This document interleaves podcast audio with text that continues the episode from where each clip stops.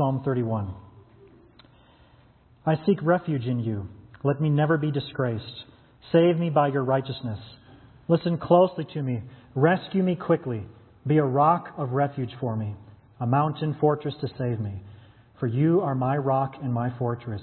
You lead and guide me for your name's sake. You will free me from the net that is secretly set for me, for you are my refuge.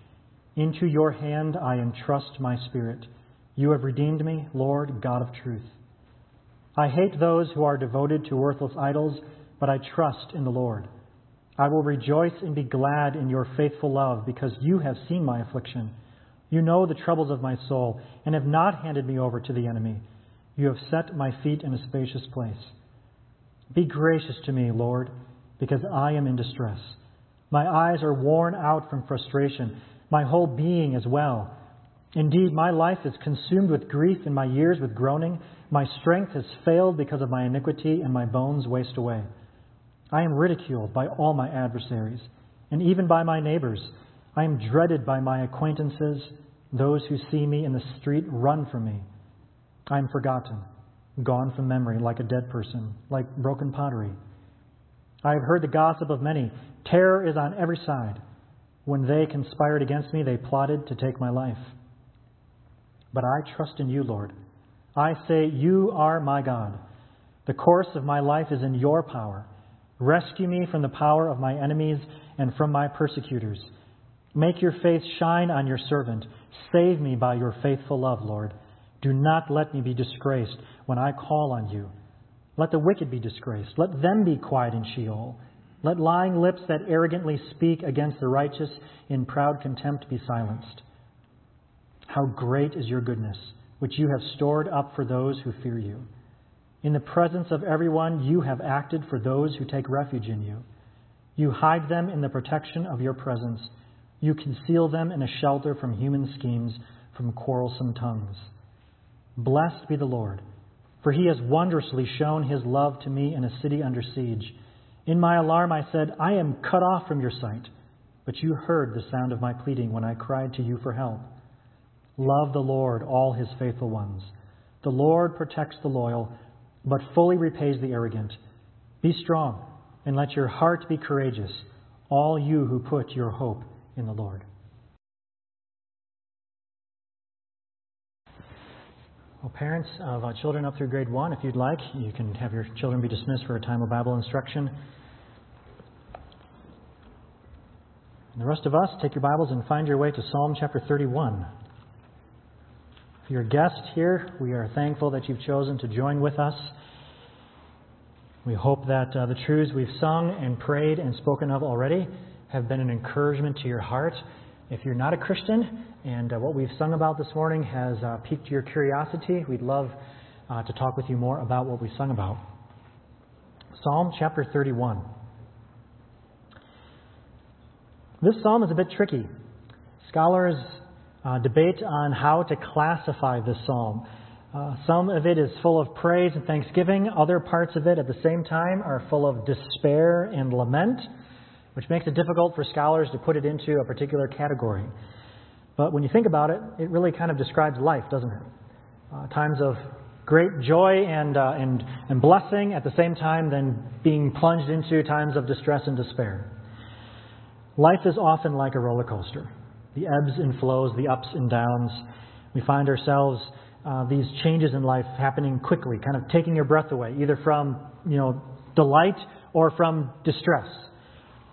This is the unfortunate reality of life in this sin cursed world, and this was the experience of the author of Psalm chapter 31, David, king of Israel.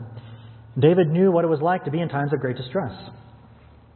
He uh, experienced a lot of that. Even as a youngster, in the sense of tending a shepherd's fields, he faced the threat of uh, wild animals, of course, as you continue to follow his life through the Old Testament, you see him uh, being surrounded by times of great um, blessing, at the same time, being surrounded by times of great adversity. Psalm chapter 31 gives us an example of a child of God enduring and living by faith through times of distress, through the ebbs and flows of life where you find your heart in deep desperation. Psalm 31 is a roadmap for enduring distress in life in a way that brings glory to God. How are Christians supposed to handle despair? How are Christians going to handle distress? If you had a Christian friend that was in the middle of distress and despair, what counsel would you give them? How would you walk with them through that portion of life?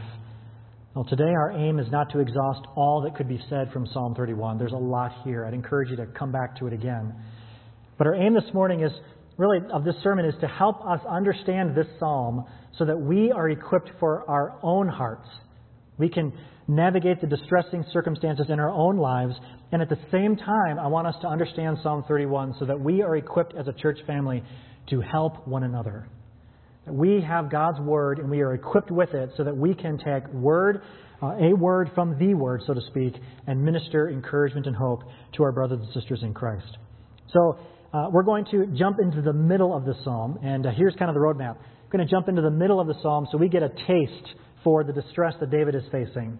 And then I'm going to try to summarize really the main themes of Psalm 31 um, in some uh, helpful, practical takeaways for us that will be, I think, useful for our everyday living. Uh, so that's kind of the roadmap that we're going to use uh, this morning. So we're going to jump into the distress that David found. Verse 2 and verse 4 uh, really, even in the opening lines of this psalm, which are full of confidence, right? God's a refuge, He's a strong fortress, He's a tower. I mean, all these words and expressions of confidence, even still, there are tones of desperation, tones of trouble there. Look at verse 2. Incline your ear to me, rescue me speedily, be a rock of refuge for me, a strong fortress to save me. So, even in these opening lines, you hear this desperation of David needing to be saved. Verse 4 You take me out of the net they have hidden for me, but you are my refuge. Again, this uh, word picture of people that are plotting to overthrow him and destroy him. Now jump down to verse 9. He gets into more detailed description of the trouble that he's faced.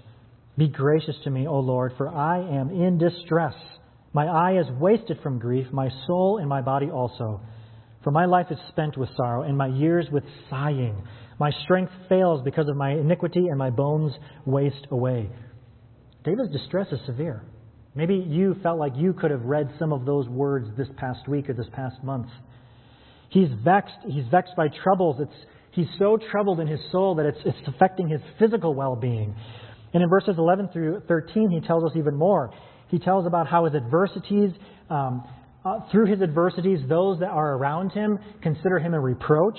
Uh, his acquaintances are avoiding him. His friends, I mean, they see him coming down the street and they cross the street just to get away from the guy because it looks like things are going badly for him. Stay away from that guy.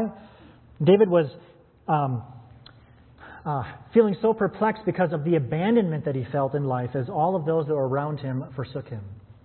We don't know the specific occasion that prompted him writing this, this psalm. Uh, we don't know everything about David's life. We know what God wants us to know through the narrative record in the Old Testament. But there's a variety of occasions that we might choose. Uh, I mean, he was anointed to be king, right? And King Saul, the, the current king, was chasing him down with the army. And there were times where he was running for his life from the king, from the king and his army.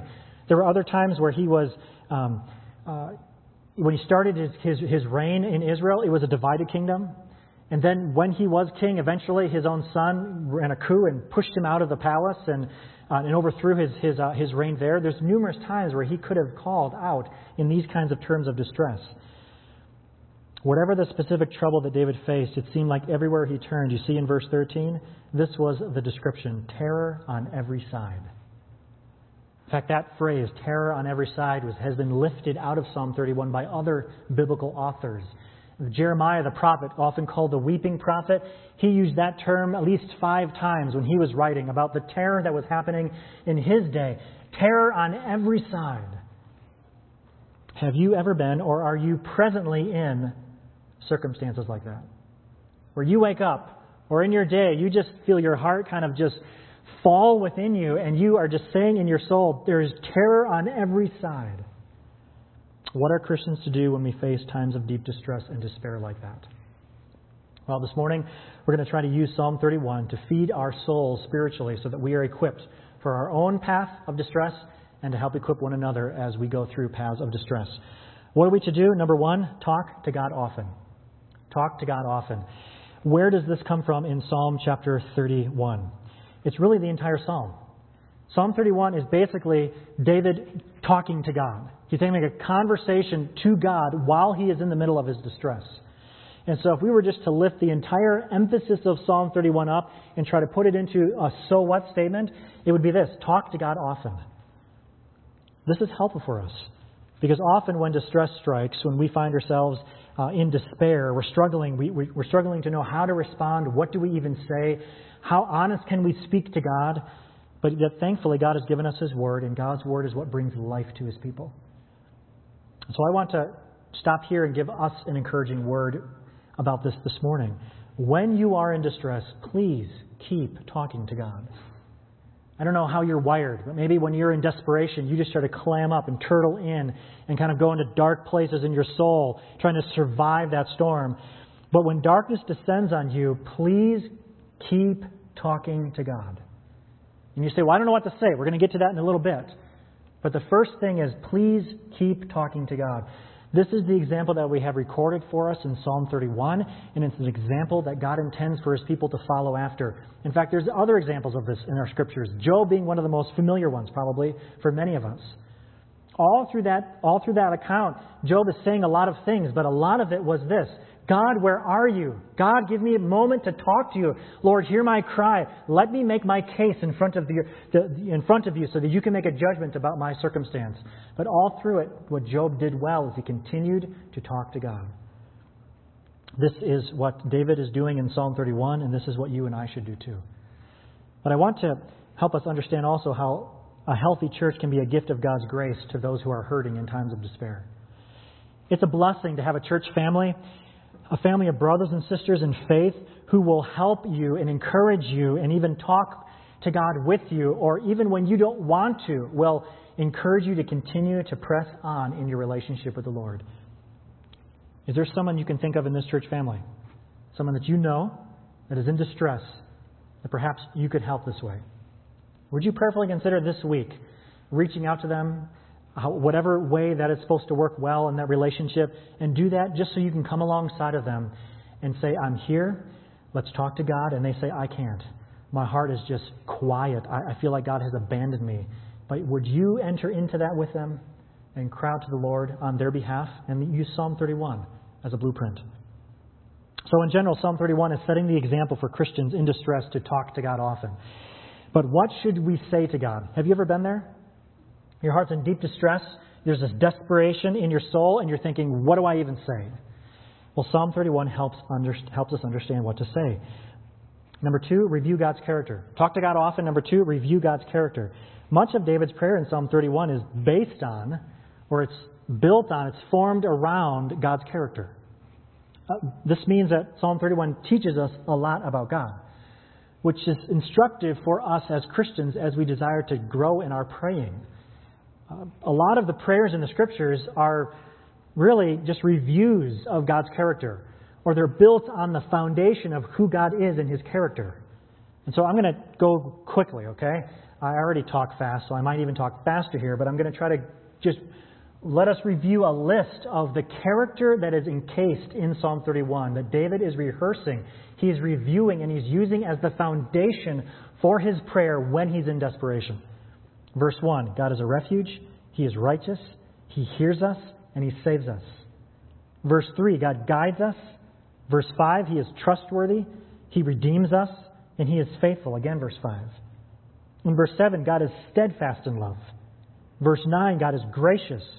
Verse 15, God knows us. In verse 19, God is good. In verse 19 again, He is working for our benefit. He uses that goodness for the blessing of His people. Verse 20, He protects His people. In verse 22, He is merciful to His people. In verse 23, He preserves us. In verse 24, He ultimately comes through for us. David's prayer is based on and formed around God's character. So, how does this function then in a prayer of distress in times of desperation?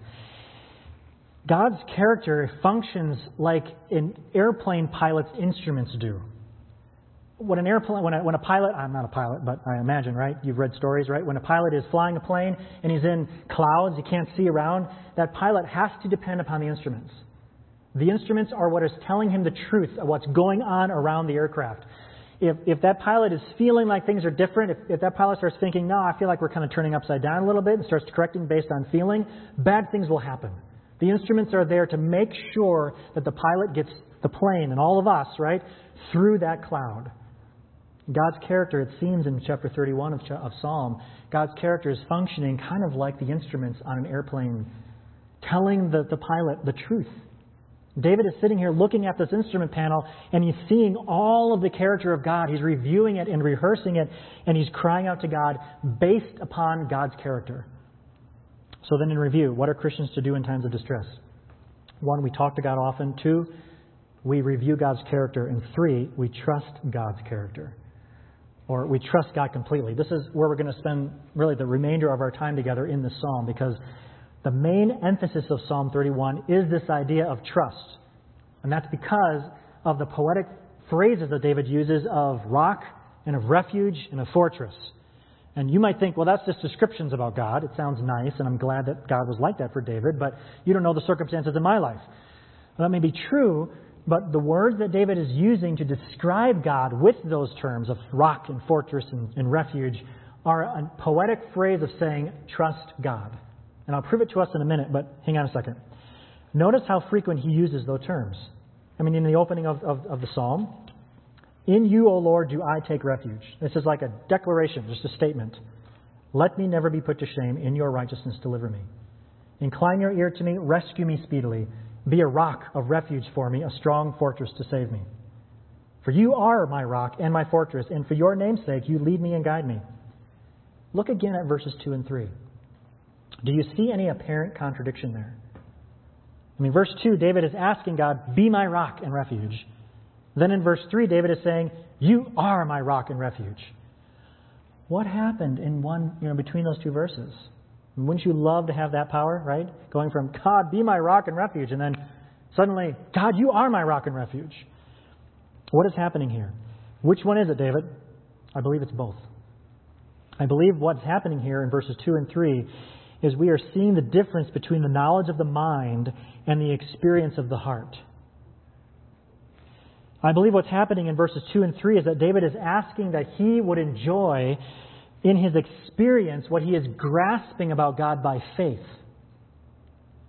And that's where a lot of our desperation happens. Longing for us to know by experience in our hearts and our function what we know about God, what we grasp about Him by faith. David wants to grasp about God by faith in his mind, but he wants more than that. He wants to enjoy the realities of that in his experience. For instance, how often might we say something about what we believe about God? But then if we were to examine our life over the past week or month, we might say, well, we really haven't functioned like that. We might say that, but do we function that way? Our minds know something about God, but in our hearts we haven't embraced it yet, which means we're not willing to function in the truth of what our minds may know. Really, take any attribute of God and test, test yourself. Try it out. God is good. I think really this church family in here would, if you were given a multiple choice test, is God good? Yes or no? You would pass that test. But think about this last week or last month or the last few months. You have had occasions where you maybe have genuinely questioned whether your experience in life is equitable with God declaring himself as good or God as sovereign. A big word, lots involved in that word. We might say, yes, God is sovereign, right? But then calamity strikes, disaster strikes, you're in despair and distress, and then you suddenly think, boy, I'm not really functioning as if I truly have embraced that truth in my soul. So then, based on Psalm 31, what's happening here is David, it, it's, it's showing us that it's okay to pray like this God, I know you are a refuge. Be mine. It is okay when you are in distress to pray like this God, I know you are good. Lord, pour out your goodness on, on me, on us. Lord, you, you say you are merciful. I know you are merciful. God, pour out your mercy on us. It is okay to pray like that when you are in distress. God encourages it. David is strengthening his soul, his resolve in the faith to go through times of distress and desperation by rehearsing and reviewing the character of God and letting that form the foundation of how he relates then to God. What does it mean then for God to be our rock, our refuge, our strong fortress? What does that look like? For instance, if one of the kids in the Bible time downstairs were to come up and ask you, what does it mean that God is a rock and refuge? How would you, what would you say? These are a description that we like about God, right? We sang about it this morning. it's encouraging and comforting, but what does that mean? I believe David's words are an example, an invitation even for Christians to endure distress by trusting God. Now I want to prove it to you. Remember David's historical experience, it's recorded for us. There were times where he was being hunted by King Saul and the army often when that would happen, David would flee into the mountains, and the mountains became his fortress, so to speak. The rocks of the mountains became his fortress. There were other times where he would flee from Saul and he would run into a fortified city that was outside of Israel's borders. He was living nomadically like that. Those mountain rocks, those, those fortress walls became to him that refuge. God then is our rock. He is our refuge, our fortress when we trust Him. You say, well, this is so obvious. Why did I, did I come out on a Sunday morning to hear that? But think about it. You will never know the protection, security, and peace offered by a strong fortress if you will not enter it. So we could say all day long, God's a fortress, He's a rock, He's a refuge. But if we will not embrace that truth in our hearts so that we experience Him as our rock and refuge through trust, then it's just a description out there for somebody else. This is part of what it means to live by faith. You will only enter a fortress if you believe it will protect you. So look at the personal words in, in verse 3. He says, For you are my rock and my fortress. This is again these expressions of faith. This is not David writing a theory. He is describing his real experience of God being his rock and refuge. God is the one who guides him. Look at down in verse 14. He says, But I trust in you, O Lord. I say, You are my God. Again, this is coming from the heart of a desperate man who is putting all of his confidence in God to be the fortress that will protect his soul. You will only enter a fortress if you trust it to be a place of protection and peace. So, a question for us this morning Is God your rock? Is the Lord your fortress?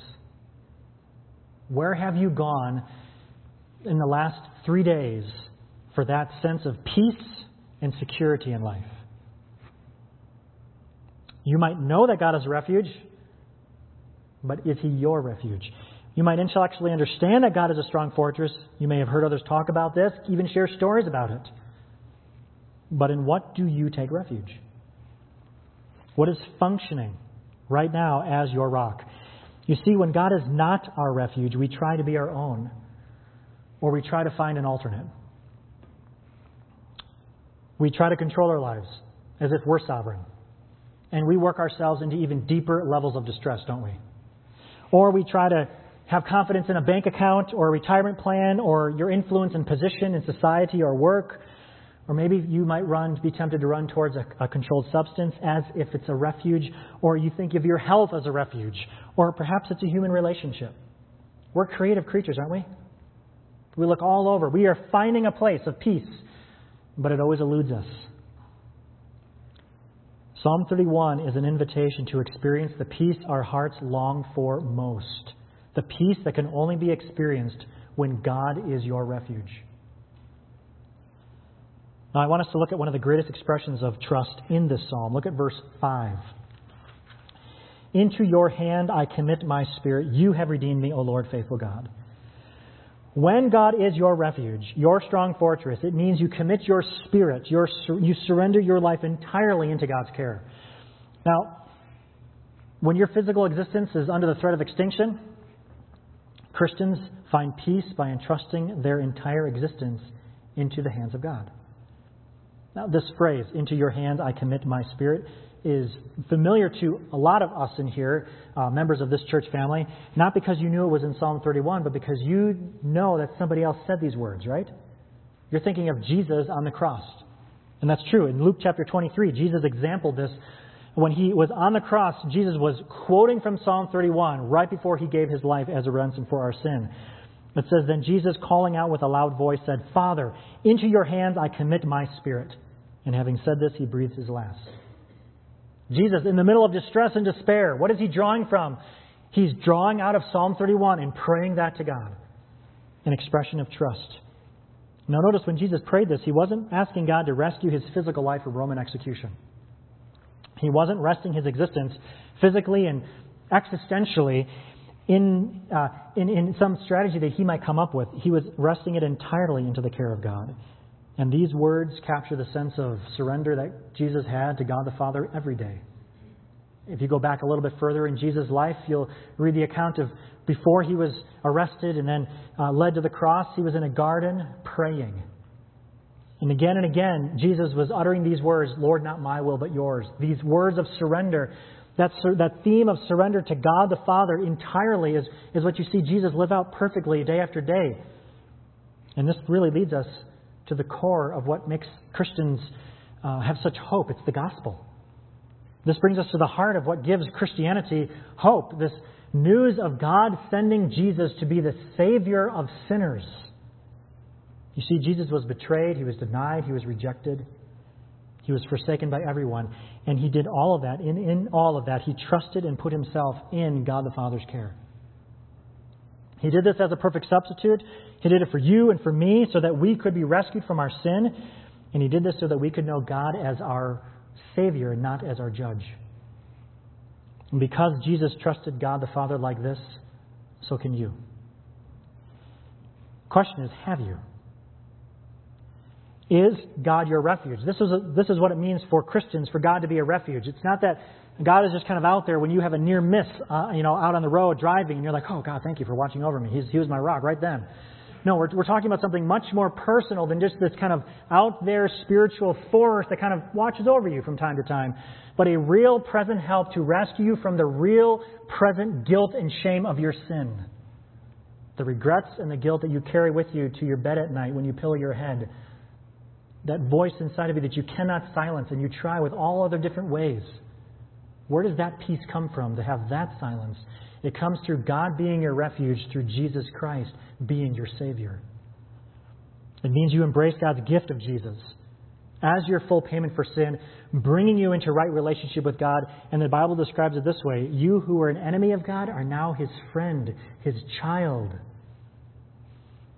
If you would like to learn more about what that means, if that's new for you or still unclear for you, really that is what it means to be a Christian, to embrace Jesus as your refuge. It doesn't mean you just do religious things. It means you have your sins forgiven through Christ. If you would like to know more about that, please find one of us and ask us more questions because we would love to sit down and have an opportunity to tell you more about Christ this way. So then Jesus quoted these words from Psalm 31 when he gave his life, demonstrating this full trust in God. And I believe this is important for us to understand what it means then for God to be our rock and refuge in our times of distress, especially in our day of where popularly or commonly Christians kind of have this idea of health, wealth, and prosperity. Consider what it looked like when Jesus uttered these words. He was on a cross being killed. It means then that when he was in the middle of this enormous physical and spiritual suffering, when he committed his spirit into the hands of God, it, it didn't mean that the Roman officials did a stay of execution. It doesn't mean that uh, he was suddenly, all the false accusations that were hurled up against him were like, oh, disproved. Yep, we got it wrong. Oops. None of that happened. He died. But nevertheless, Jesus found peace by entrusting his entire existence into the good hands of God the Father. So then, what does this mean for all of us? It means this it means that trusting God completely and having Him as your rock and refuge does not mean that bad things won't happen to you, dreadful things even. And God as your rock and refuge does not mean you're going to be cured. It doesn't mean your financial debt will be erased. It doesn't mean that, that you're promised a promotion at work. It doesn't mean that she's going to say yes. It means this it means that God's providential plan for you is going to include maybe all those kind of good things. Maybe she will say yes, and you now you have a date for the, for the wedding. Great. But it doesn't mean that because God was your rock and refuge, good things are going to happen to you. It means this that God is your rock and refuge, whether good things or bad things happen at all. That's the whole point of the rock and refuge. And Jesus modeled this perfectly with his disciples in Luke chapter 8. Uh, we referred this a couple of times, even in our series in Psalms. But in Luke chapter 8, Jesus and his disciples get in a boat, get in a boat, and they're traveling across the Sea of Galilee. Jesus falls asleep. And I know this is probably an overused example, but it's useful, so just let it work itself into your heart again. Jesus is asleep. You can sleep inside of a fortress. It may be a big storm, it may be scary, and by the way, it was, because look at the others that weren't asleep in that boat. I mean, what are they doing? In the windstorm, it was filling with water, the boat was filling with water, and they were in danger, and they went and woke him, saying, Master, Master, we are perishing. Jesus is asleep. He awoke, he rebuked the wind and the raging waves, and they ceased, and there was a calm, and he said to them, Where is your faith? Notice how Jesus, there in that account, connects God as their refuge, what he modeled, with trust, with faith. So then, when you are in times of distress, trust God completely. I want to make sure we understand Psalm 31 accurately because what happens is we can trust a circumstance we want from God instead of God. And so then, when that circumstance doesn't come through, our confidence in God is shattered. But God was not the object of our faith at all. And so Jesus modeled this. He shows, what it, he shows what it looks like to trust God completely when you are in times of desperation and distress.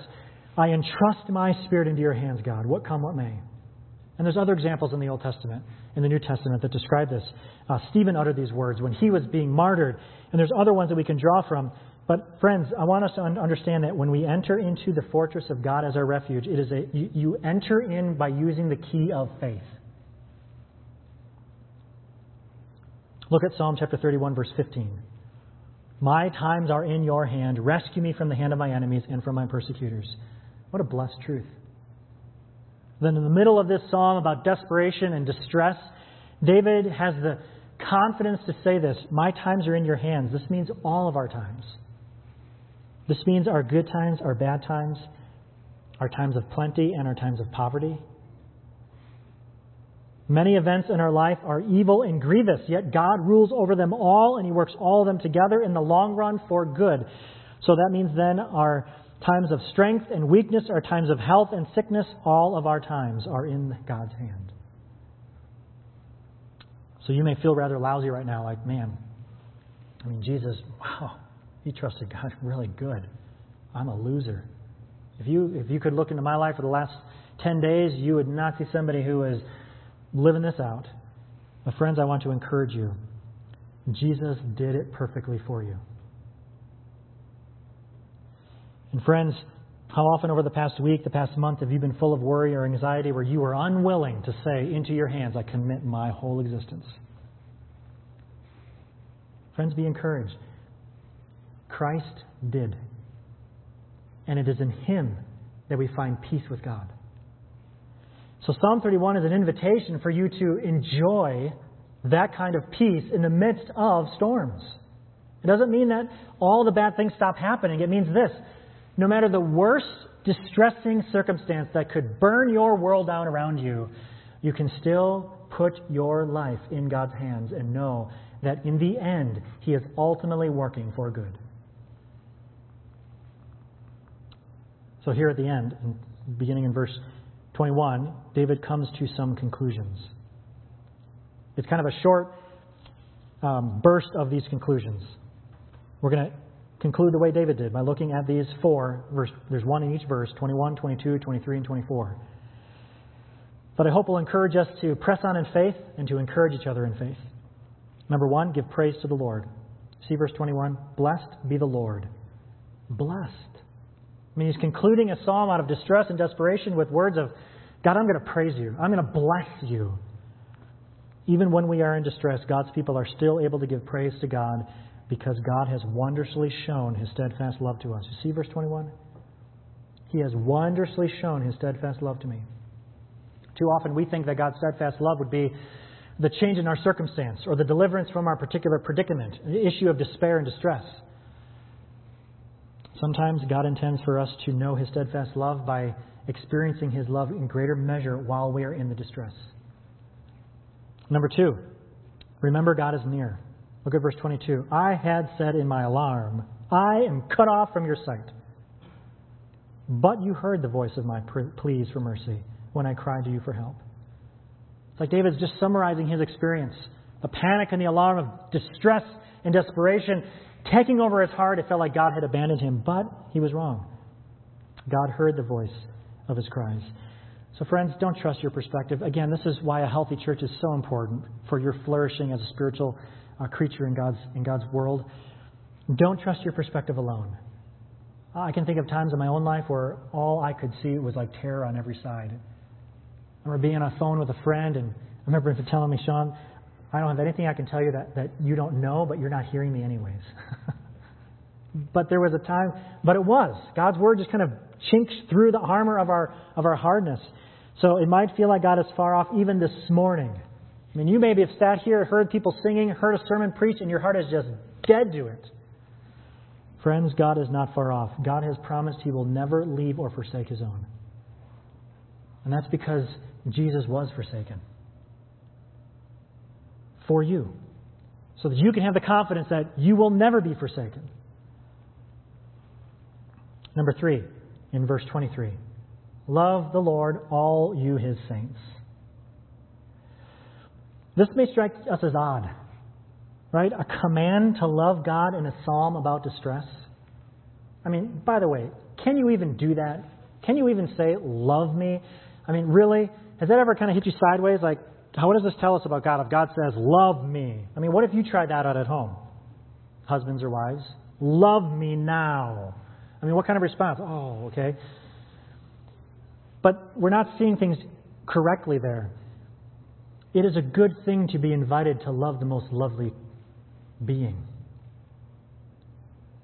God knows that we are blessed most deeply, that our joy is deepest, our satisfaction is richest when we enjoy loving Him.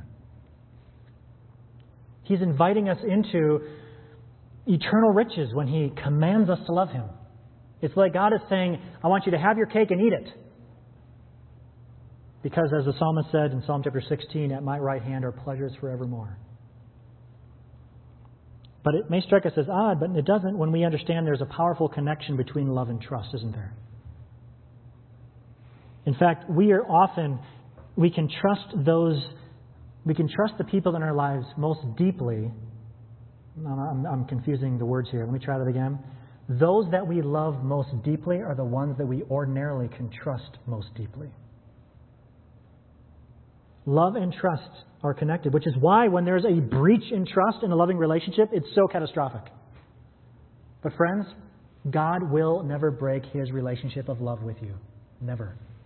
He sealed it with the blood of his Son. And so then, we are commanded, love the Lord. Friends, you can, right, you can get through pretty much anything in life if you are surrounded by people who what? Who love you. This is where David runs at the end of this chapter. Distress to desperation, what does he say? Love the Lord. There's a peace. He's a rock and a refuge. Love him. Maybe, maybe you are finding difficulty trusting God today because you have neglected love for him. But let me put it this way there is no better way to fuel trust in God than with the fires of love for God. There is no better way to feel trust in God than with the fires of love for God. And then verse 24, number 4. I'll ask the music team to head this way. Courageously wait for the Lord. Verse 24 it says, Be strong and let your heart take courage, all you who wait for the Lord. Times of distress wear us out. They wear us out. They wear us down. And like David, we need God. We want God to rescue us speedily. But times of distress are seem so urgent for us, but God doesn't run, work on our timeline. And so David ends with the words that we need to hear most. Keep waiting on the Lord. As you read through the scriptures, you're going to discover that waiting on the Lord is what every person of faith has to do. And they have to do a lot of it. We don't mind reading about other people who've waited on the Lord and seeing God come through. We don't like to be those people. But, friend, I want to encourage you carry on. Be strong. Let your heart take courage. Yes, it's not easy. It, no, it, it's going to it's going to require strength and courage where you feel like you fail often, but waiting on the Lord will ultimately be worth it.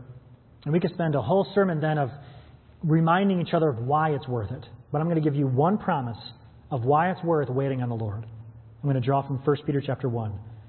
Blessed be the God and Father of our Lord Jesus Christ. According to his great mercy, he has caused us to be born again to a living hope through the resurrection of Jesus Christ from the dead. Listen up to an inheritance that is imperishable, undefiled, and unfading, kept in heaven for you. So then, be strong and let your heart take courage, all you who wait for the Lord. Let's pray.